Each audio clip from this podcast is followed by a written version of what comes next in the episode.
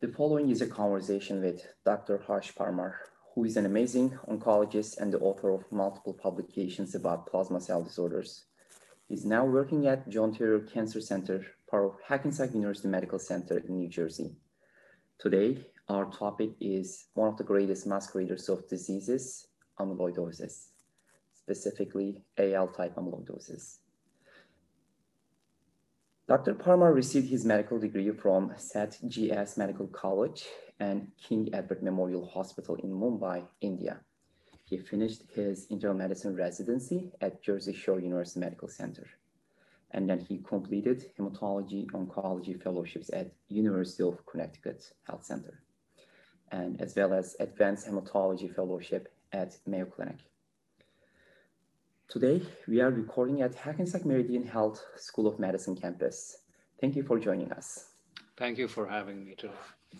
Uh, Dr. Parmar, my first question, what is AL amyloidosis and why is it different than other, uh, from the other types of amyloid disorders?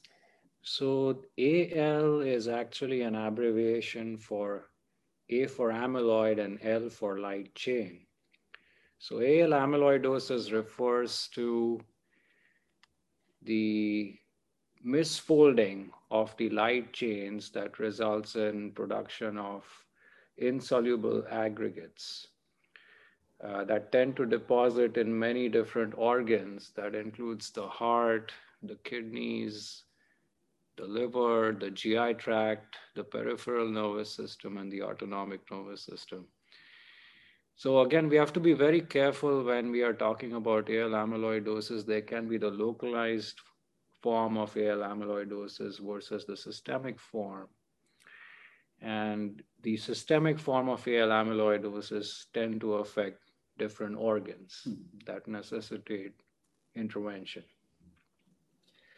Interesting. Uh, so these misfolded proteins, uh, where are they actually coming from?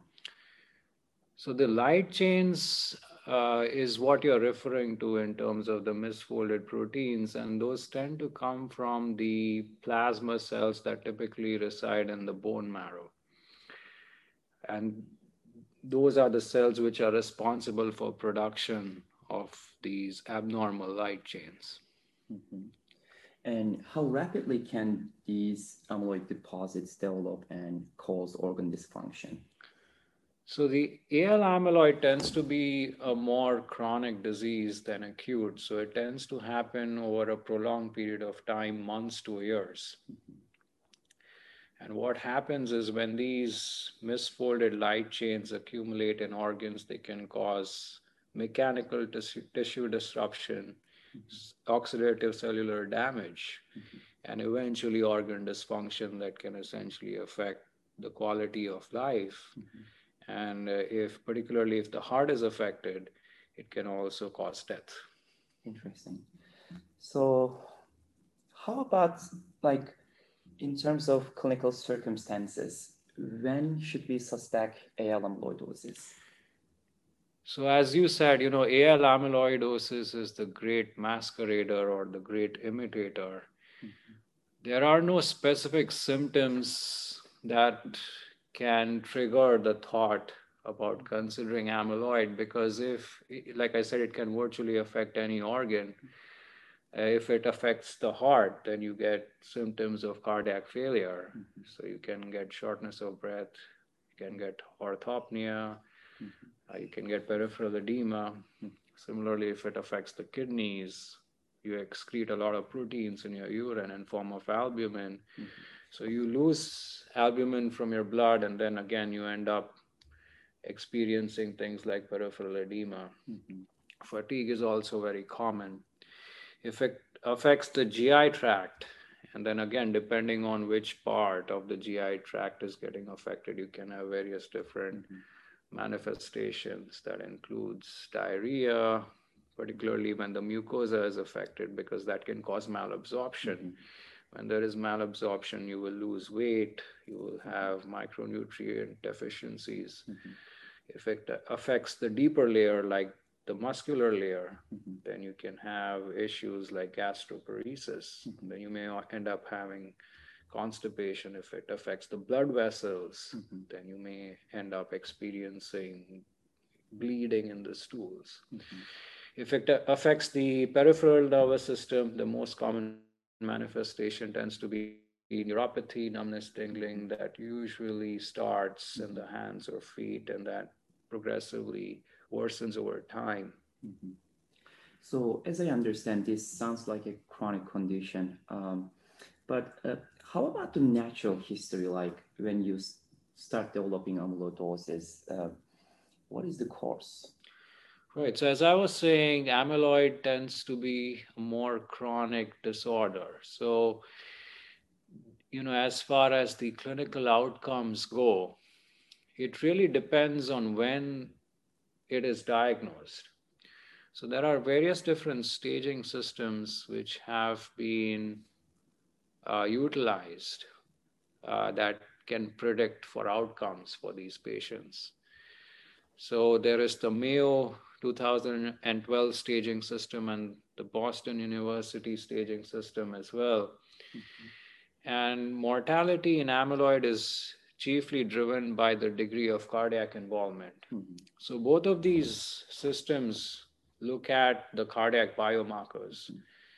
So there is the NT-proBNP, which is the N-terminal proBNP, mm-hmm. which is a precursor molecule for BNP, mm-hmm. and troponin T, mm-hmm. along with the free light chain levels. Mm-hmm. So the Mayo stage utilizes these three parameters mm-hmm. uh, to stage their patients. The Boston University system utilizes BNP, troponin I. Mm-hmm. So looking at the Mayo 2012 staging system, if you meet a certain threshold, mm-hmm. if those biomarkers are over, over that threshold. If one of them is affected, you're a stage two. If two of them are affected, then you're a stage 3 mm-hmm. And if all three are affected, then you're a stage four.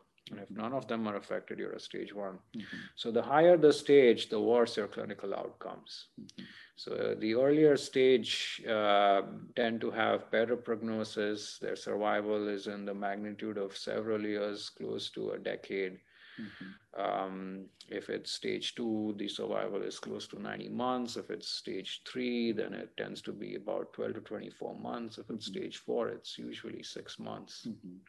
The BU staging system, uh, the four stages also have similar outcomes in terms of mm-hmm. survival. Interesting. So, uh, how about the uh, diagnosis? How do we diagnose amyloidosis?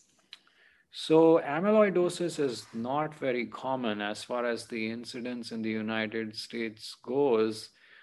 We expect about 4,000 new cases of amyloid every year.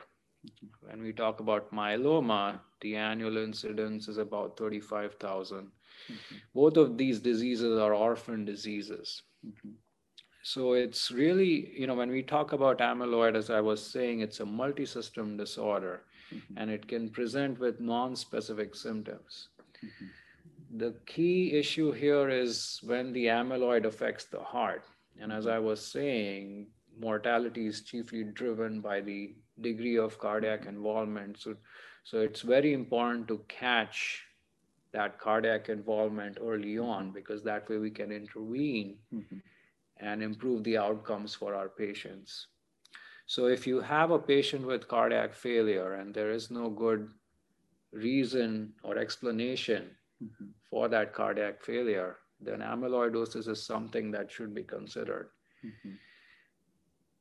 It's the same issue with the kidneys as well when you have significant proteinuria, mm-hmm. non-specific proteinuria or albuminuria specifically, mm-hmm. uh, in the order of several grams then it's some it's important to consider amyloid on your differential as well. Mm-hmm.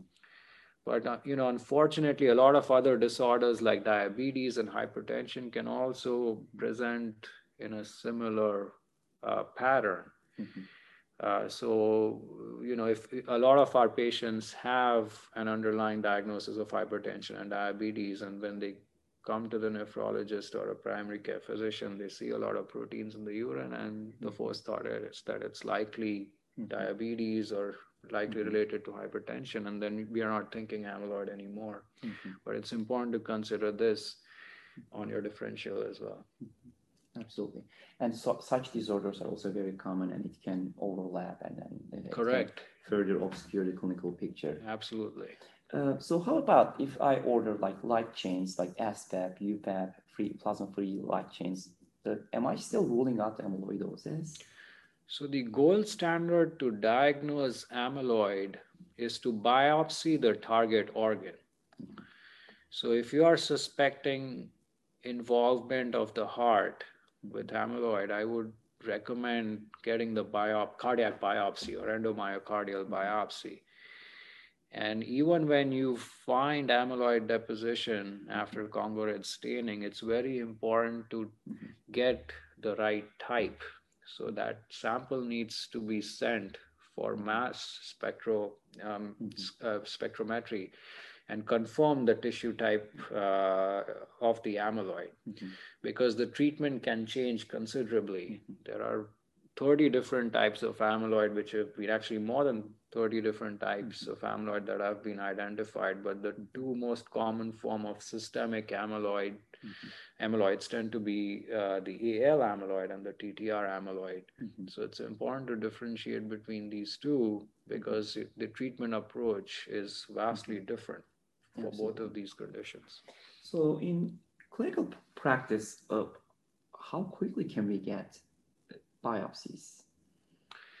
So the yes, that's a great question. Uh, the biopsies can you you can get the biopsy, you can get the results of the Congo red within a week, mm-hmm. but when we talk about sending the sample for tissue typing, for mass spec, it can take up to a month before you actually get the final diagnosis mm-hmm. of the specific type of amyloid. Mm-hmm. So, yes, the diagnosis can get delayed by a bit, but like I said, this process tends to be mm-hmm. a very slow process. Mm-hmm. So, there's no absolute urgency to jump on treatment right away, mm-hmm. but it's important to get on it as soon as possible. I understand. So, uh, how about when we are suspecting cardiac amyloidosis? Uh, what other uh, imaging studies, like such as echo, how these such studies or pyro, pyrophosphate scan, how those studies can help me to diagnose amyloidosis? So there are certain parameters that can actually help you understand what the underlying issue is when we are talking about say, you know, hypertrophy of the ventricular walls, because that's one of the concerns mm-hmm. uh, that is expressed. Uh, you know, you can have left ventricular hypertrophy from many different conditions, including hypertension, which is the most common reason mm-hmm. to get concentric LVH. Uh, but there are certain parameters like the average left ventricular global strain that tends to affect the amyloid more than uh, patients with hypertension. Mm-hmm. So when we talk about LV strain, it essentially means the shortening of the cardiac myocytes at mm-hmm. systole compared to diastole. Mm-hmm. So that shortening is affected in amyloidosis, but it's not really affected in hypertension. Mm-hmm. So that's one way you can differentiate the two conditions. Mm-hmm. Uh, but again, this is not specific for amyloid. There's there are also other conditions that can affect strain, like for instance, hypertrophic cardiomyopathy. Mm-hmm.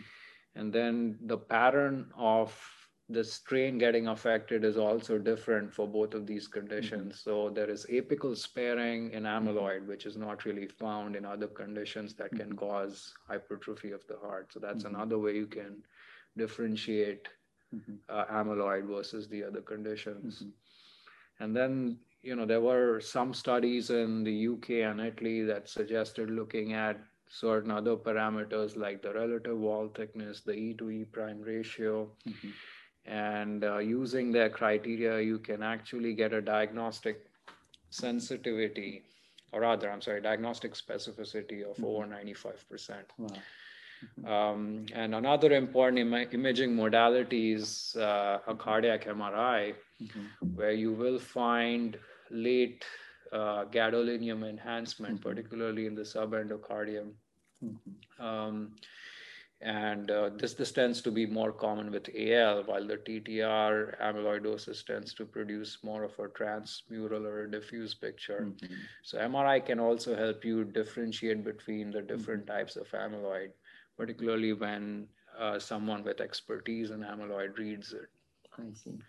And as far as the PYP scan goes, uh, the PYP scan actually helps us differentiate uh, the type of amyloid. So, you know, if you have a lot of uptake on the PYP scan, then it would be suggestive of TTR amyloid. So it essentially is a rule out for TTR. So if you don't have uptake on the PYP scan, mm-hmm. then it's not really suggestive of TTR. Mm-hmm. So I usually order PYP scan when I'm suspecting the diagnosis of cardiac amyloidosis, but I'm trying to differentiate TTR versus AL. Mm-hmm. So the PYP scan shows uptake, then I'm mm-hmm. then I, I'm thinking more along the lines of TTR amyloid than AL amyloid. I understand. So basically, it's just changes the pretest probability for the type of the biopsy results that people get. Right, and ideally, you sh- as far as possible, you should try to get the endomyocardial biopsy because that really is the gold standard. Mm-hmm. The PYP scan is something I consider if for some reason cardiac biopsy is considered to be very high risk mm-hmm. and uh, you know patient wants to avoid it mm-hmm. then as long as i have evidence of um, amyloid elsewhere mm-hmm. so you know if the fat aspirate shows mm-hmm. al amyloid mm-hmm. uh, and the imaging is suggestive of involvement of uh, the heart with amyloid then I get a PYP, and if the PYP is negative, then I can say that this is likely AL amyloid. Okay, so just an extended question here. Um, when I found these other signals from different organs, such as like kidney biopsy showing amyloid, uh, and the typing comes as AL type. Uh, but I am also suspecting cardiac amyloidosis, and I have some uh, suggesting findings findings on MRI uh, or the other uh, echocardiography imaging, imaging, like as you suggested. Um, should I still pursue the cardiac uh, biopsy? no, I don't think that is necessary. If you've proven that mm-hmm. uh, there is involvement of the kidneys mm-hmm. with AL amyloid and you have confirmed it with mass spec, mm-hmm. you're going to initiate treatment for renal amyloid anyways. Mm-hmm. So that's not going to change your approach. Mm-hmm. So that is why I do not think it's necessary to get a cardiac biopsy. Okay. So uh, how about the mortality? Like when we diagnose, uh, what affects the mortality? Yeah, so as I was talking uh, before about the different staging systems, the mortality is chiefly driven by the degree of cardiac involvement. So, mm-hmm. you know, again, this is determined by uh, different biomarkers like mm-hmm. NT-proBNP and troponins. Mm-hmm. And if uh, those levels are too high, mm-hmm. then the degree of cardiac involvement is much more higher, mm-hmm.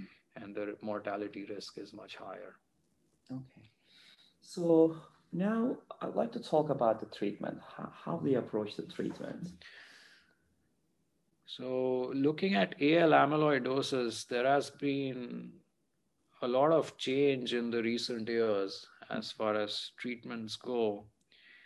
Uh, 20 years ago, there were limited options. Mm-hmm. One approach was to move the patients directly to a stem cell transplant mm-hmm. if they do, did not have significant, if the patients did not have significant involvement in their bone marrow in regards to plasmacytosis. So if you had less than 10% plasma cells in the bone marrow, mm-hmm. and say if you had an early stage involvement of the heart with AL amyloid or renal amyloid, then you could potentially just move these patients to a stem cell transplant. The reason is back then the treatment options that were available were chiefly restricted to chemotherapy drugs like melphalan. Mm-hmm. And those, you know, melphalan or Velcade rather, Velcade, and the, you know, all of these agents had a lot of side effects, particularly Velcade with neuropathy. Mm-hmm. Uh, so a lot of times these patients, when they received induction therapy, they were rendered ineligible for transplant mm-hmm. just because of poor tolerability to these drugs, mm-hmm. and they accumulated all these adverse effects. Mm-hmm. So one, so that is why the approach of moving directly to a stem cell transplant was justified. Mm-hmm. But more recently, we had um, uh, you know, a publication in New England Journal of Medicine. Mm-hmm. That was the Andromeda trial that looked at the combination of daratumumab, mm-hmm. bortezomib or Velcade, mm-hmm. cyclophosphamide, mm-hmm. and dexamethasone. Mm-hmm. And they compared it with uh, bortezomib, cyclophosphamide, and dexamethasone. Mm-hmm. And they found very impressive response rates with the combination of the DARA VCD uh, the overall response rates, as far as the hematological response goes, was uh, 95%. percent mm hmm And the complete hematological response was about 53%. percent mm-hmm. So the depth of these responses directly correlate with organ responses as mm-hmm. well. And we found similar findings, like patients had improved cardiac response mm-hmm. When they got DARA VCD. Mm-hmm. Uh, they had a cardiac response was in the order of 41, 42%. So a lot of these patients who have cardiac involvement, they receive DARA VCD and they have improvement of their organ function mm-hmm. uh, within a few months of initiating therapy. Mm-hmm. Uh, so, you know, we, and, and essentially some of these patients who are not transplant eligible, you mm-hmm. can consider them uh, to be transplant eligible if they have improvement or if they demonstrate uh, improvement of their cardiac function. Mm-hmm. So I think we are moving away from that paradigm of moving our patients directly to a stem cell transplant in favor of using induction therapy. Mm-hmm. And once they have a nice enough response, improvement of their organs and recovery in general, they can potentially become eligible for a stem cell transplant. And at that point, uh, we tend to transplant them. Mm-hmm. Another approach that is being considered at certain centers is to get rid of a stem cell transplant completely, given the excellent responses that we that we are mm-hmm. seeing mm-hmm. uh, with this combination of mm-hmm. uh, the four drugs. Mm-hmm. So, if you are able to get into a deep enough remission, mm-hmm. then one thought is to just not move ahead with the stem cell mm-hmm. transplant. Yeah. Can you recommend, like, for the physicians who are suspecting amyloidosis? Uh, keep your suspicions high when you suspect and then absolutely. diagnose early yes. and then get these patients ready for the treatments. Correct. So how about i just want to have an extended question here. So the, such therapies uh, uh, are uh, basically targeting the uh, the baseline problem uh, right how, is there any type of treatment modalities that targets these such misfolded proteins? Right. So you know when we talk about treatment for amyloidosis, the treatment that I talked about essentially targets the underlying cause of the problem, mm-hmm. which is the proliferative uh, plasma cells. Mm-hmm. So that's one approach. The other approach is to stop the misfolding of the light chains mm-hmm. themselves. And there are there are some data which suggest that doxycycline, the antibiotic, can actually help with that process. Mm-hmm. And the third way we can treat patients with amyloid is to reverse the uh, or resorb the already deposited amyloid in the organs. Mm-hmm. So these uh, this particular approach is still under investigation. Mm-hmm. And there are certain chimeric monoclonal antibodies mm-hmm. which are being looked at mm-hmm. that bind to the deposited amyloid molecules, and uh, those are resorbed mm-hmm. through macrophage activation. Oh, so that is still being investigated. Mm-hmm. And I think there was some data which was presented mm-hmm. about uh, six months ago at mm-hmm. ASH, and it showed improvement in outcomes for patients with uh, amyloid, cardiac amyloid involvement at an advanced degree. That's very so exciting. it looks, uh, yeah, it, it's it's very exciting to see mm-hmm. how that is going to pan out in the future. Mm-hmm. So, well, how about follow up? How how do you follow your patients uh, uh, who are, uh, let's say, getting these uh, bone bone marrow transplants? Right. Uh, so you know, after the pa- after, once the transplantation is done and patients are discharged, I usually see them for every um, month for the first three months. But of course, you know, immediately after their discharge, I follow them about a week after their discharge to make sure that their blood counts have recovered adequately. Mm-hmm. Um, and then subsequently, I follow them follow up again in about two weeks, mm-hmm. and then monthly for three months, a total of three months, and then it's every three month follow up. Mm-hmm. So, what I'm looking at is, of course, the response that patients have had with their transplant. So, I'm looking at the light mm-hmm. chains, of course. And then I'm also looking at the organ recovery. So, if the heart is involved, then I'm looking at their cardio biomarkers, cardiac biomarkers. And if the kidneys are involved, I'm looking at the urine, the 24 hour urine study to check the degree of proteinuria. Mm-hmm. And I usually follow them every three months. Mm-hmm. And also, it must be a multidisciplinary approach with the other Correct. cardiology Correct. and nephrology. Absolutely. Yes. Uh, before uh, asking my last questions, I want to like step back uh, a little bit uh, as uh, I just like thought like how about the amyloidosis? It's, it's also a plasma cell dyscrasia. Like, is there an overlap between amyloidosis and uh, multiple Yes, myeloma? definitely. So, in about 65 to 70% of the cases, we find that amyloidosis, when we talk about AL amyloidosis, mm-hmm. the involvement in the bone marrow with plasma cells is less than 10%. Mm-hmm. But in the remaining 30% of the cases, mm-hmm. that degree of plasmacytosis is, is mm-hmm. over 10%. Mm-hmm. It can be in the magnitude of, you know, mm-hmm. 40, 50, or 60%, at which point mm-hmm. uh, you are thinking more along the lines of multiple myeloma. And this becomes a concern when they meet the CRAB criteria, you know, when your bones are affected with lytic lesions or if your kidneys are getting affected from cast mm-hmm. nephropathy or if your patient is showing mm-hmm. um, a low level of hemoglobin mm-hmm. or anemia. So that's when you are thinking multiple myeloma in conjunction with amyloidosis. Understood. And uh, just not to confuse the uh, this cast nephropathy, the, the, the proteins collected in the tubules are different right. than the proteins collected in correct. the amyloidosis, correct?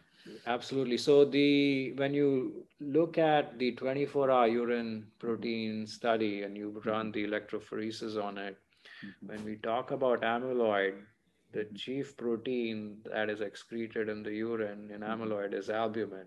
Mm-hmm. When we talk about cast nephropathy, mm-hmm. it's mostly the light chains which are being mm-hmm. excreted in the urine, and that mm-hmm. shows up as a spike in the mm-hmm. urine, and these are the Bence-Jones proteins, which is known as the mm-hmm. Bence-Jones proteinuria. Mm-hmm. And uh, usually, you see the creatinine go up very rapidly mm-hmm. when you are when you when the renal dysfunction is from cast nephropathy, mm-hmm. as opposed to amyloidosis, where you you won't see an elevated creatinine. Mm-hmm.